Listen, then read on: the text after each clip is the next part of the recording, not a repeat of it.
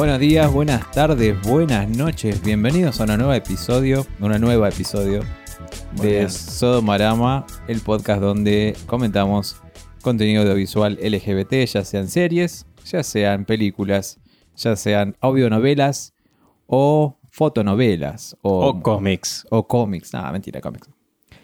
Mi nombre es Axel Frixer y aquí estoy con Pablo Taboada. Hola, Pablo.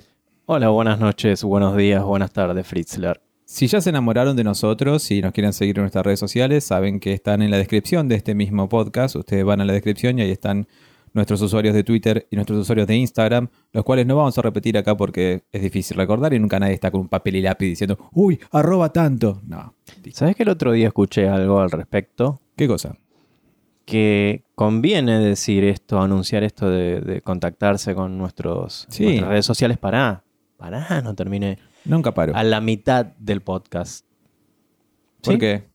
Porque hay mucha gente que, que al principio o, o no le presta atención o no lo escucha. Y hay gente que abandona antes de que terminemos. Entonces conviene decirlo en el medio. es decir, Lo "Che, reentiendo, eh, yo abandono antes que, A mí, que termine. no, a Sí. mí no me pasa tanto. Yo soy bastante. Soy muy consumidor de podcast. y Abandonar es dormir también. Dormir es abandonar. Es, ahí abandono, la verdad. Me pasa. Entonces hay que decirlo en el medio. Porque bueno, en el medio está todo en el medio, entonces, si te parece. Dale.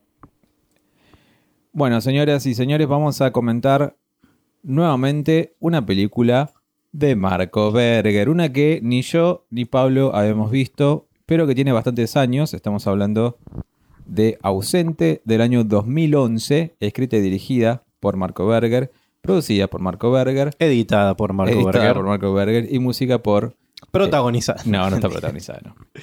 Em, se llama Ausente, como dije, ganó el. Es su película más premiada afuera. Ganó el Teddy Award por Best Feature Film. Esto está, estamos hablando del festival LGBT en Berlín. Em, me acuerdo mucho de ese momento cuando ganó, porque fue como noticia, hubo muchas notas en ese momento. Nosotros ya lo conocíamos de Plan B y fue como, ah, mira vos, esa peliculita que vimos. Claro, es su segundo largometraje. Es su segundo largometraje. El primero el primero Plan B. plan B, ausente. Después Sigue vino mejor de todos. eh, Hawái. No, perdón. Sí, después Hawái. Después Mariposa. Después Hawái. Sí, Después Ah. Hawái. Hawái es 2013. Lo estoy viendo acá en este momento. Bueno, señores y señores, entonces hablamos de Ausente, película que, como dije, ni Pablo ni yo habíamos visto. Dijimos, vamos a verla ahora. Que Marco las abrió y están todas en su Instagram, arroba Marco Berger Cine. Están dentro de una historia destacada que se llama Películas Liberadas. Están eh, Plan B, Ausente, Hawái y no me acuerdo cuál otra, pero están todas dentro de Vimeo en un link cerrado, pero que tiene la contraseña ahí nomás para que todos la vean de manera gratuita, ¿sí? Supongo Sí, que será la, así la por verdad que mm, vale la pena ahora. Sigan a Marco Berger porque eh, a mí me gusta. Bueno, ¿Viste la, la otra vez me preguntaste si era fan del cine de Marco Berger? Soy fan de Marco sí, sí, está como el fan de Wanda Nara, pero con la vincha que dice ¡Marco! ¡Marco! Bueno, ¿de qué se trata ausente? Según la primera sinopsis que encontramos online es Martín compite por el amor y el afecto de Sebastián, su entrenador deportivo. Sebastián trata de mantener a Martín a brazo extendido, tremenda expresión, eh, ya que se acercan cada vez más. Y no sé si estás de acuerdo conmigo vos, Pablo, pero yo preferiría contar esta historia, o, nuestra- o comentarla, mejor dicho, sin spoilers, ya que está Sí, por supuesto. abierta para que el mundo la vea eh, de manera gratuita y es cortita, o una hora y media, o sea, es como que... Es cortita. Entonces te decía que me preguntaba me, para mí mismo cómo no spoilear porque el giro viene no tan tarde en la película. Porque yo dije, bueno, acá hay un giro y se termina. Y no, siguió bastante más la película. Sí. Entonces, Sí, y, y te decía que no... Parece que llega rápido ese giro, por eso es tan sorprendente. Y en realidad no llega tan rápido. La película es bastante rápida en ese aspecto. eh, dura poco, Sí. pero también va a un, ritmo bastante veloz. Y por eso te queda como diciendo, che, ¿y ahora a dónde va a pasar? ¿Dónde va a parar todo esto? ¿no? ¿Qué va a pasar de ahora en más? Eh, Martín es Javier de, Javier de Pietro, que es su primera película con Marco Berg. Después, más en el tiempo, hizo Mariposa y tiene una pequeña participación en El Cazador, la de este año. Después está Sebastián, que es Carlos Echevarría, que tiene un poco más de carrera que, que el otro pibe. Él hizo, por ejemplo, Garayo Olimpo, Un año sin amor, antes, con Juan Minujín. Y después eh, hizo un par más como solo y como el tercero, ¿no? También de, de, temática LGBT, que quizás podemos comentar algún día. Y también está Tony Lacosta, también de Garage Olimpo, que hace de Mariana la novia de Sebastián, ¿no? Su novia que aparece un par de veces y, y, está por allí maquillándose. Se maquilla como cinco veces. Se maquilla mucho. Mucho se maquilla. Bueno, muy bien. ¿Cómo comenzamos a comentar esto? ¿Cómo comenzamos? Bueno, es una película de suspenso, básicamente. sí, la verdad que sí. El componente, que obviamente no hay película de Marco Berger, sin un componente homosexual, homoerótico. Sí, podemos decir que estas, dentro del universo de Berger, es el bulto contraataca o The Rise of the Bulto. Porque eso no puede faltar nunca, si no estaríamos, no estaríamos viendo Marco Berger. Yo creo que ya lo vemos para eso. Porque yo creo que Marco Berger, en realidad estoy deduciendo que tiene un problema. Creo que tiene un trípode muy cortito, que solo llega hasta la cintura. Entonces solamente puede tomar planos de esa, de esa parte. De esa parte. De, ahí para arriba ya no, no, no, le anda más. Se tiene que usar un lente con otra focal para, para llegar. Pues, Yo lo dije ya igual, van a estudiar en facultades venideras en décadas Bienvenido, próximas, igual van a estudiar el plano bulto. Yo lo sé. Además, tiene un buen ojo siempre para el casting. Eso sí, no lo podemos negar. Estaba muy bien eh, eh, Javier de Pietro ahí. Sí, estamos hablando de hace nueve años. Hace nueve años, sí, pero yo decía, nueve años envejeció 15 este pibe, porque estamos todos ahora hace de profesor, señor lleno de canas. Sí. Eh, ¿Qué te iba a decir? Bueno, eh, me gustó que el ritmo, a pesar de, no haber mucho diálogo, es bastante, se hace bastante rápido la película y, y, la música está muy bien puesta en esta película, porque en El Cazador dije lo contrario, dije que era un poquito obvio, que esperábamos que algo malo pasara y al final sí pasaba. Eh, y era demasiado obvio. Acá también te anticipa que va a haber algo, pero acompaña mejor un poquito la, edición y la dirección, todo, la iluminación, está, muy bien en ese sentido. Y mm, me gusta eh, mucho la actuación de Javier de Pietro. Sí, está muy bien, la verdad que sí, como lo que es, como un pibe, no de esa edad, pero sí más o menos un pibe joven no tiene mucho que tampoco sobreactuar, digamos, tiene que ser de alguien de su edad que simplemente va al colegio y que entrena natación y que... que está eh, atraído por este profesor. Sí, la verdad que sí. Em, pasamos un poco a la trama, es simplemente Martín, un día dice, hace como que le pasa algo en un ojo y que hace que su profesor lo lleve al hospital y termina llevándolo a su casa. En su casa no hay nadie, su abuela, con la que supuestamente vive, no está. Entonces el profesor dice, ¿qué hacemos? Sos menor. Bueno, vení a mi casa, pero que no se entere nadie. Ya eso ya es como... Fishy. Eh, sí, extraño, pero bueno. Es evidente en todo momento, porque cuando lo vemos a Martina solas, eh, es como que se mira al espejo, tiene como una media sonrisa, como que su plan está saliendo. Su plan es ese, su plan es es llegar a la casa de su profesor, ¿no? Sí, Entonces él inventa eh, toda esta historia de que se iba a dormir en la casa de un amigo, pero el que le, primero lo del ojo para tener que irse del colegio y después que su amigo ya iba a estar en el colegio, que vivía con su abuela, pero su abuela se iba a otro lugar, entonces la casa él no iba a tener a nadie en la casa y no tenía las llaves porque las llaves quedaron en la mochila y la mochila toda una historia y su celular tampoco porque lo tenía su amigo, entonces era imposible contactarse con nadie.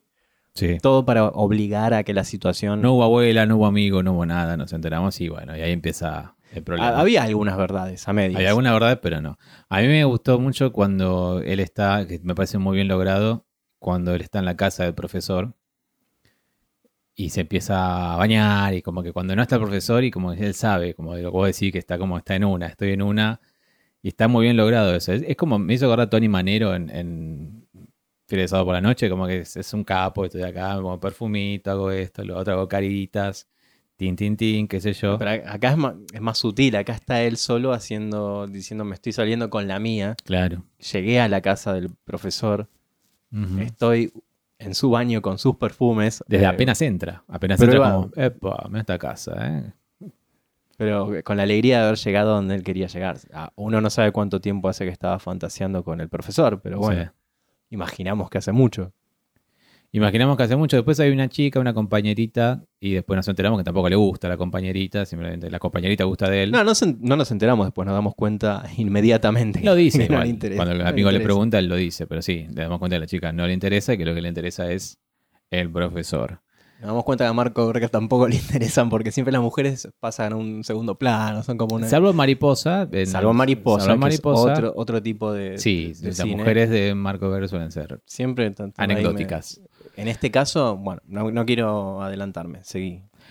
Bueno, no, no, no, no iba a seguir mucho más porque ya de seguir mucho más es meternos en el terreno del spoiler, pero sí quería destacar eso, que se siente muy genuino todo, como que se siente realmente que, o sea, ayuda a que no lo hayan filmado en otro lado que no es un colegio, es un colegio, es un club, es una piscina, eh, y eso ayuda a que, que sea todo bastante verosímil, ¿no? Me, me hizo acordar, por ejemplo, a mí, cuando a mi profesor a los 16 me llevó a mi casa ¿Qué vas a contar? Nada, quedó en eso, pero digo, yo, esa, esa situación incómoda, estoy con el profesor. En mi caso había sido distinto porque yo había vomitado en la, en la clase y me sentía mal. Porque ¿Y yo te gustaba odiaba, el profesor? odiaba educación física. No, no me gustaba el profesor. Eh, no. Sí, no, no, sí, no Mm. creo que hubiera intentado hacer algo. Pero no, no me gustaba para nada. Era como, no sé. No, no, no, no, no, no estaba, no, no. Eh, pero hoy no sé. Pero en ese momento no, no me gustaba.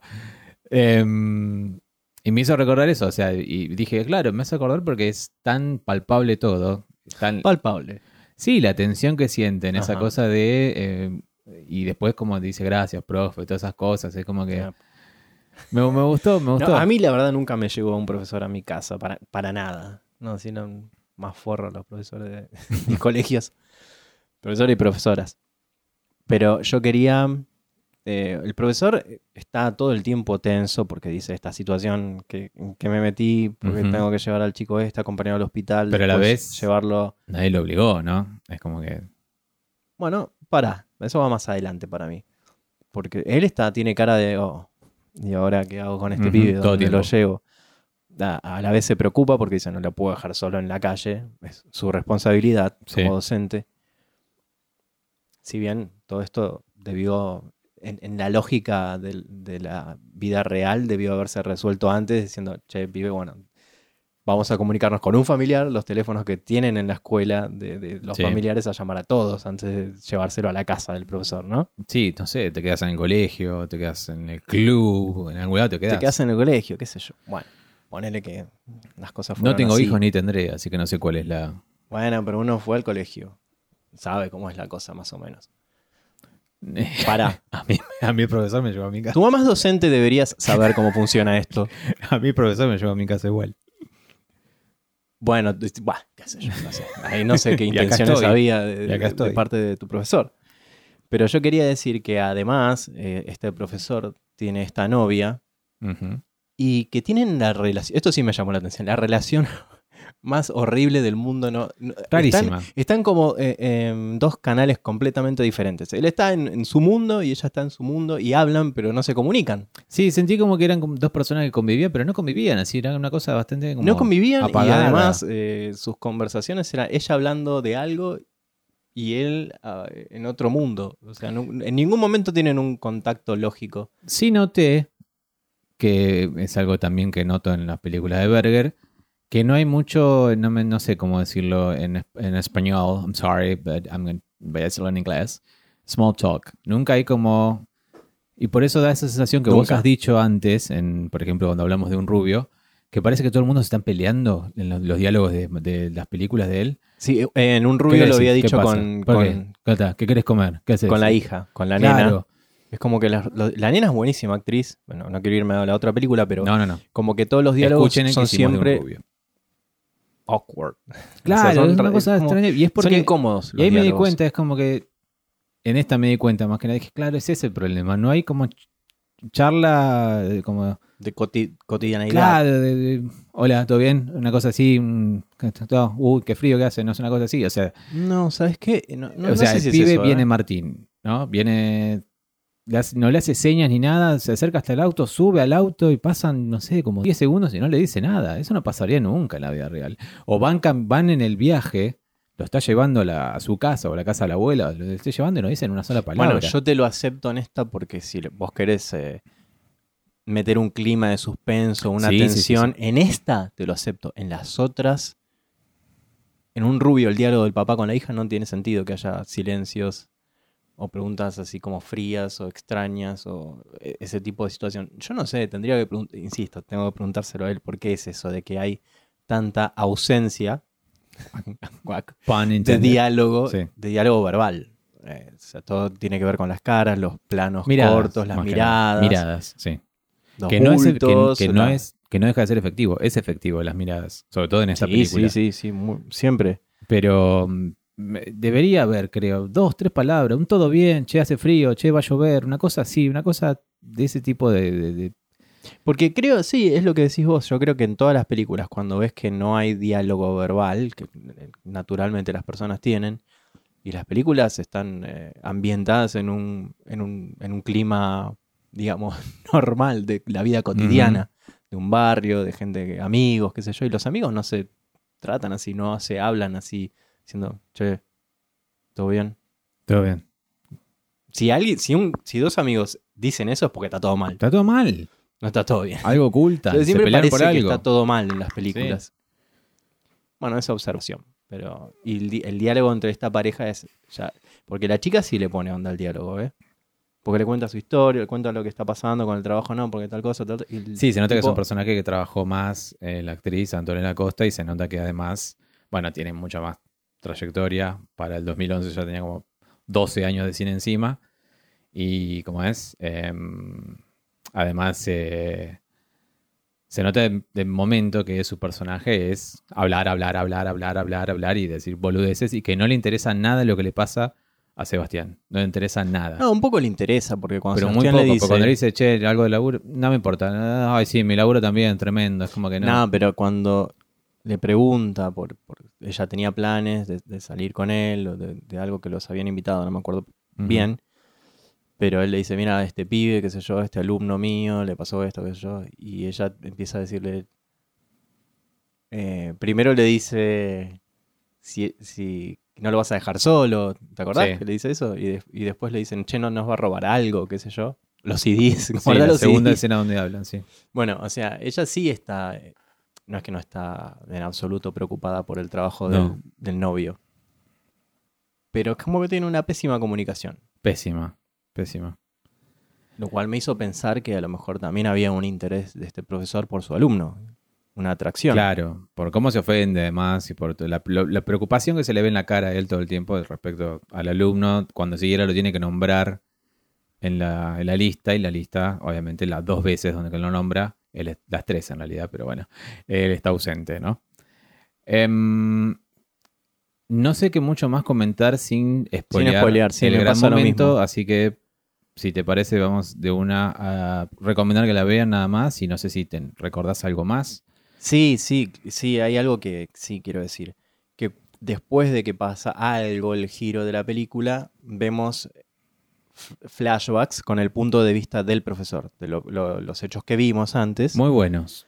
pero, los, pero lo vemos desde el punto de vista del profesor. Donde y yo, ahí incluso donde yo pensamos, atiné, donde yo atiné, dije, algo pasó y no vimos. Alguna escena, porque hay el del, sí, eh, o sea, el trayecto del club al hospital, de su casa a la escuela, de esas es- escenas no la vimos. Después va- se van revelando una a una. Yo dije, hay algo donde se lo chapó, donde pasó algo y Bueno, no porque lo esto sí, lo- yo creo que sí se puede decir esto, esto, porque esto no, si bien Decilo. Bueno, porque pasa antes del giro este importante. Que el chico le dice que, le- que- que toda esta historia fue inventada porque quería ir a la casa Sí. de él y porque quería ver si pasaba algo. Y ahí el profesor se enoja y le, le- lo golpea violentamente al Sí, alumno. que ahí decís, wow. Primero no te Eso lo no- esperás. No, o sí, no sé, porque es medio raro el profesor. Es medio raro el profesor, sí. Tiene cosas internas Tiene cosas internas, digamos. Y, sin eh, resolver. Entonces después vemos el punto. Obviamente el profesor eh, después de ese hecho siente un poco de miedo por su obvio. Porque lo denuncie o algo y además eh, culpa por lo por haber hecho eso y y bueno vemos flashbacks de todos los hechos eh, anteriores de ir, llevar al alumno al hospital esto y lo otro desde su punto de vista. De ahí ya no puedo hablar más pero puedo decir que a mí esto sí eh, lo puedo decir que el actor me pareció eh, de madera El actor que hace de Sebastián. Totalmente acartonado El profesor. el profesor. Carlos Echevarría. Echevarría, sí. Acartonado, o sea, no me pareció natural su forma de actuar, su forma de, de expresarse. Como en la película tenía que tener cara de nada prácticamente Sí. toda la película, eso no... Sí, yo entiendo que su personaje no es el más expresivo de todos, por eso te ponen a un profesor al lado que es un, poque- un toque más expresivo desde la primera escena. Él es más callado, él es más retraído, él es más ausente si se quiere. No está tan presente en las escenas, eh, no está tan presente en la clase, es como está más de costado. Con su novia misma, él es como mucho más... eh, Sí, pero no, yo igual Sumiso. entiendo eso al personaje, pero por eso te digo. los diálogos eso. lo- los, dice, Eh, los lee, digamos. su personaje no es el más carismático de todos, su personaje no es extrovertido, extravertido, perdón, no es eh, la, la- la joya de la fiesta, digamos. Pero sí, admi- admito que su entrega, la, la entrega al actor es un poco monótona y un poco apagada, ¿no? Sí, Sí. sí, sí, yo diría, incluso te quedaste corto, yo digo que me parece que no- Yo te digo porque lo he visto, lo he visto en otras, Actor ahora que sé que diferente. es, es el de Garayo Olimpo y sé Como que es no el tenía de- ganas de actuar en esto, No no, sé. no le pagaron bien, qué sé yo. O sea, Garage Olimpo, para que te des una idea, hablando de mi secundaria, yo la vi en la secundaria. Ya, ya era una película que tiene un par de años cuando yo la vi en la secundaria. Eh, yo vi muchas películas en mi secundaria, por eso estoy donde estoy en este momento. Em, y también lo vi en Un Año Sin Amor, cuando la dieron por ISAT, hace mucho tiempo también, con Juan Minujín. Y no me parece un actor que sea malo, por eso digo. Yo le veía cara conocida, después dijo, ah, claro. Bueno, eh, pasa, que estaba Pero un- puede haber un- actuado mal acá. Sí, una- sí, un- no tenía ganas, no sé, no le interesaba. no pudo haber sido convincente. Obvio, más vale. O quizás venía de otro estilo. Mira que, que al principio de los 90 había otro estilo de, de, ex- de expresar los diálogos, ¿eh? Sí. que era para el día de hoy es, acartonado.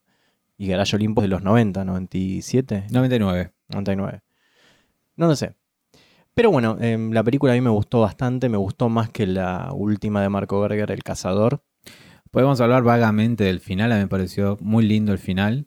Si bien estaba distraído comiendo algo, eh, el final me parece muy, muy lindo. Eh, no me lo veía venir de esa manera. Y me gusta cuando. No sé si podemos hablar del final, ¿eh? Diciendo, diciendo lo que estoy diciendo nada más. Bueno, me sí, a mí también me gustó mucho. muy lindo esa cosa de- entre onírica y no real y, surreal que aparece en un momento.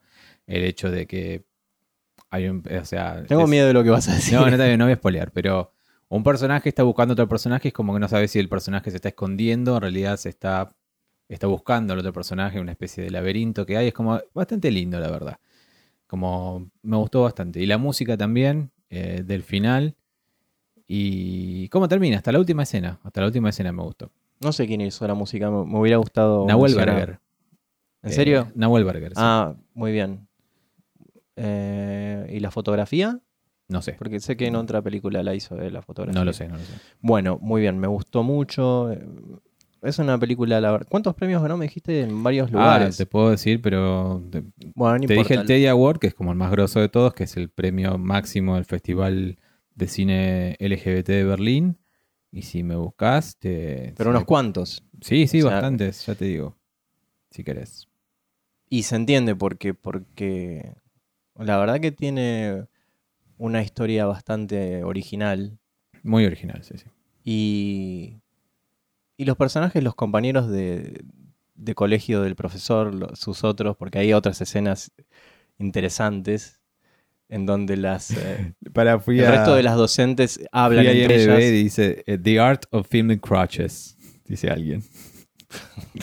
el arte de filmar entre argentino, ¿no? piernas. ¿no? parece que no.